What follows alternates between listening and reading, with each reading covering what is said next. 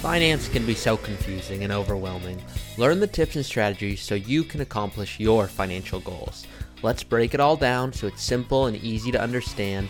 If you know me by now and you've been listening to the pod for a while, you'll know I love examples as it's my favorite way to learn.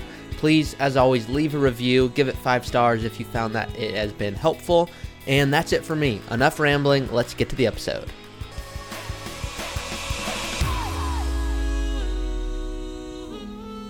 Welcome back to another episode of the Personal Finance Redefined podcast. Today's episode is a fun one. It's about how I invest my own money. And it's fun because I like to share the way that I view money. And that's really why I, I entered this industry in the first place, is because I didn't know how to manage my money. And so after years of doing this work and really experiencing the best success practices for different people, I came up with the framework that works best for me. And that's what I'm going to be sharing on today's episode how I invest my own money. And if you are enjoying this content, please do rate and review it on the Apple Podcast. And if you want to see some more visuals, check out my YouTube page. Ari Taublieb, you'll see it in the description below. The benefit is that you can see some visuals. So I know sometimes listening to the podcast is convenient in the car, but if you're saying, hey, I'd like to see some more of this stuff, on my YouTube page is where you can do that. If you're able to subscribe and like any of the videos, I really do appreciate that as it helps more people find the show. So thank you so much again for all the support. Without further ado, how I invest my own money. Quite simply, I automate. And so today's episode is more about the framework behind why I invest, as opposed to, okay, this mutual fund at this percentage or this, this. I, I can get into that, but what's more important is why I invest and how I view that. I, at least that's what I would think would be most helpful. So, transparently, many, many years ago, I thought that I had to watch the market and be evaluating price ratios and all of these fancy formulas in order to make money and really to be successful. And what I found is that with a strategy, you don't have to do any of that. In fact, those that do tend to look at those formulas, they actually underperform over time, which means the more you're checking your account the more you're looking at valuations and ratios, yeah, there's going to be a portion that do outperform, but the majority of people, the study found that one out of 10 investors beat the market over time, which means nine who are trying to outperform, they lose. So it's better if you just didn't check your account at all. So whether you think you're the amazing one or, or not, odds are that you won't. So what but but to me that's a great thing. It means you don't need to. And so i think everyone has a different aha moment and whether it's a big one or a small one about hey i'm going to get my finances under control. I really want to optimize the work i'm doing. People don't come to me and say all right i need you to save the ship. It's more about can you make sure that the work the money and, and really the values that i have are being reflected throughout my portfolio and really throughout my life. And so it's not one of those things where it's, hey, everything's bad and I, I need saving. It's one of those things where it's, okay, what do I have going on in my life and am I making the most of it? So for me, my aha moment was I decided early on I was going to start saving 20% of every paycheck. So I started doing that right out of college. And for others, maybe it's a parent who talked to you about it or a friend or an article. But when it comes down to it, I was saving and saving and it felt good. Um, but I realized it was one of those things that I had to remember doing. Now, I hadn't looked into automating yet. And to me, it was one of those things that it was helpful because I got to understand how you know, I view money just from a very, very basic perspective, but I realized it wasn't growing for me. And I had a friend who was saving that same 20%, but he was investing it.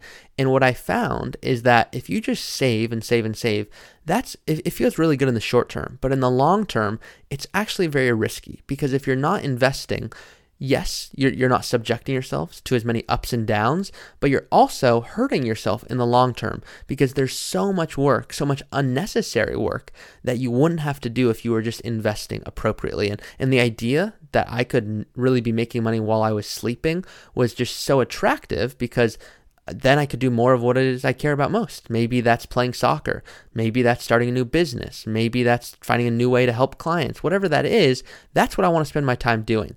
And so when I'm how I invest my money, I automate, meaning anytime that I receive a paycheck from work, what I'm doing is a certain percentage of that is going to my long-term goals a certain percent of that is going to my home purchase goals. And the time frames are very different. I don't want to retire for many, many years, really, in reality, if ever, but that's just how I feel today. But when I want to be in a position to retire, that's different. So when I want to be financially free. But my partner and I were want to buy a home one day. And so I'm investing very differently for that. And then turns out, yeah, okay, maybe I want to go back to school or maybe I want to do this other thing or maybe there's this other venture that sounds interesting. How should I invest for that? And then on top of that, there's short term things like vacations and, and what I call sinking funds. And you might have heard um, many different planners talk about what that is. And what that is, is you have a new car coming up, or if you have a vacation, if you literally set up a new account and then when a paycheck comes in, you have it automated, so a certain dollar amount goes to that account, well, then it's time for the vacation a year later six months later, and you don't have to feel guilty because you know you've been saving for that goal. I really like to take that approach. That's how I view this. Now, everyone's different. Some people say, Ari, it's just too much work. And I know I have it organized in my head. I don't need to do that. For them, I say kudos to you. You don't need it. But for people who say, you know what, Ari, this does resonate, what I would say is there's not a perfect number, but if you're able to save 15% of what's coming into retirement really throughout your lifetime, you're going to be okay. Now, I can't promise that obviously because it's going to come down to what are your expenses, but saving 15% and really investing that for the long term, that's the goal. Now, if you're able to do a little more, or a little less, you're obviously going to be in a better position if you do more in a, a lesser position to be in that, you know, spot earlier, but maybe that's not what your values are. Maybe your values are you care more about getting into a home now and less about retiring early, or maybe it's vice versa. So, no perfect system, but what I like to do is really separate it. So if, if for example, just for easy numbers, let's say you make $100,000, say, okay, 15,000 per year is going to my future long-term goals. Okay, another 10,000 every year is going to my home purchase.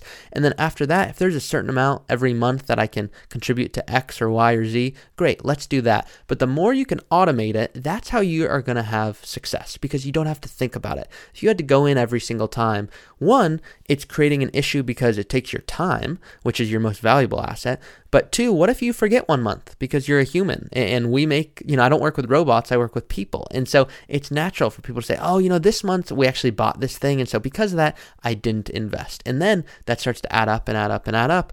And so what you want to make sure is you're investing to the right account. So the 401k, it comes right out of your paycheck. I love that. Roth IRA, it's a little more work, but you can invest in whatever you want. So the goal is not to go into, you know, the specific accounts, but what I do want to give you a framework for is that my taxable account, which is my financial freedom account, that's the account that it's not for a home purchase, but it's also not my long term financial, really financial portfolio. It's saying, can I invest for long term growth with the understanding that I don't even know what these are for? I'm intentional that I don't know what it's for. Meaning, what if I want to be retired, call it financially free, before age 59 and a half, which is the traditional age when you can access these retirement accounts tax free and penalty free? Great, maybe it's for that. Or maybe it turns out I do want this home. Let's use the funds for that. The goal is that the money is growing for me, and I don't even have a specific goal what that's for because I already have the other things working behind the scenes. I have the home purchase fund. I'm doing X amount of dollars per month. I have my 401k, I'm doing X dollars per month. Think about what you can automate and think about when you need it. If you need some of this money, don't invest it super heavily if you think you need the funds within the next few years because the risk is that it's not there. And so, what if that dream home's available and now you can't get into it? Well, that's just not worth it to me. So, what I want to do is invest really, really aggressively. And when I say aggressive, it almost sometimes sounds risky, but investing aggressively, it's aggressive today, but not aggressive and not risky for the future because I'm making sure that I'm preserving the purchasing power of your dollars, which is ultimately the reason why we invest. So that's the framework behind why I invest. But lastly, I like to have a fund portfolio where about 3 to 5% of my money is held at Robinhood, where I'm investing in individual stocks and maybe I have some cryptocurrency.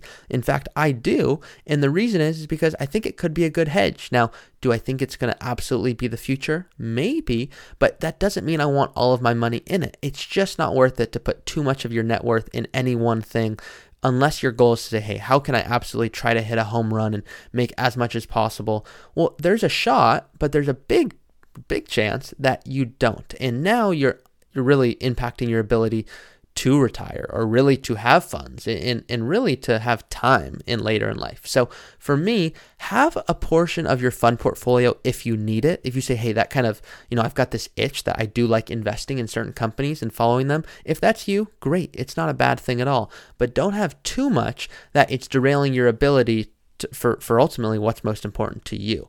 So that's the way I look at it. I have to earn the right to put money into my fund portfolio. So I can only put money in personally once I've done my 401k and I've done the Roth IRA and I've done my financial freedom fund and I've got my sinking funds with my vacation and my travel, you know, whatever that is for you Think about that. Now, there's no right or wrong way, but this is the framework behind how I invest my own money and what I like to look at when I'm evaluating what's most important to me. So, as a reminder, there is more content just like this on YouTube. If this is helpful, please do go ahead and subscribe. I appreciate all the support. Um, and if you have a question you want answered in a future episode, you can always submit that on my website, personalfinanceredefined.co slash submit your question. Thank you so much. See you next week. Thank you so much for listening. If that was helpful, please do subscribe, leave five stars, rate it, review it, all that good stuff, and let me know how I can best help. I love answering questions, whether it's about taxes, investments, whatever is on your mind. I love seeing how I can best help you. So, as always, you can submit a question on my website, personalfinanceredefined.co. That's personalfinanceredefined.co. And I'll see y'all next week.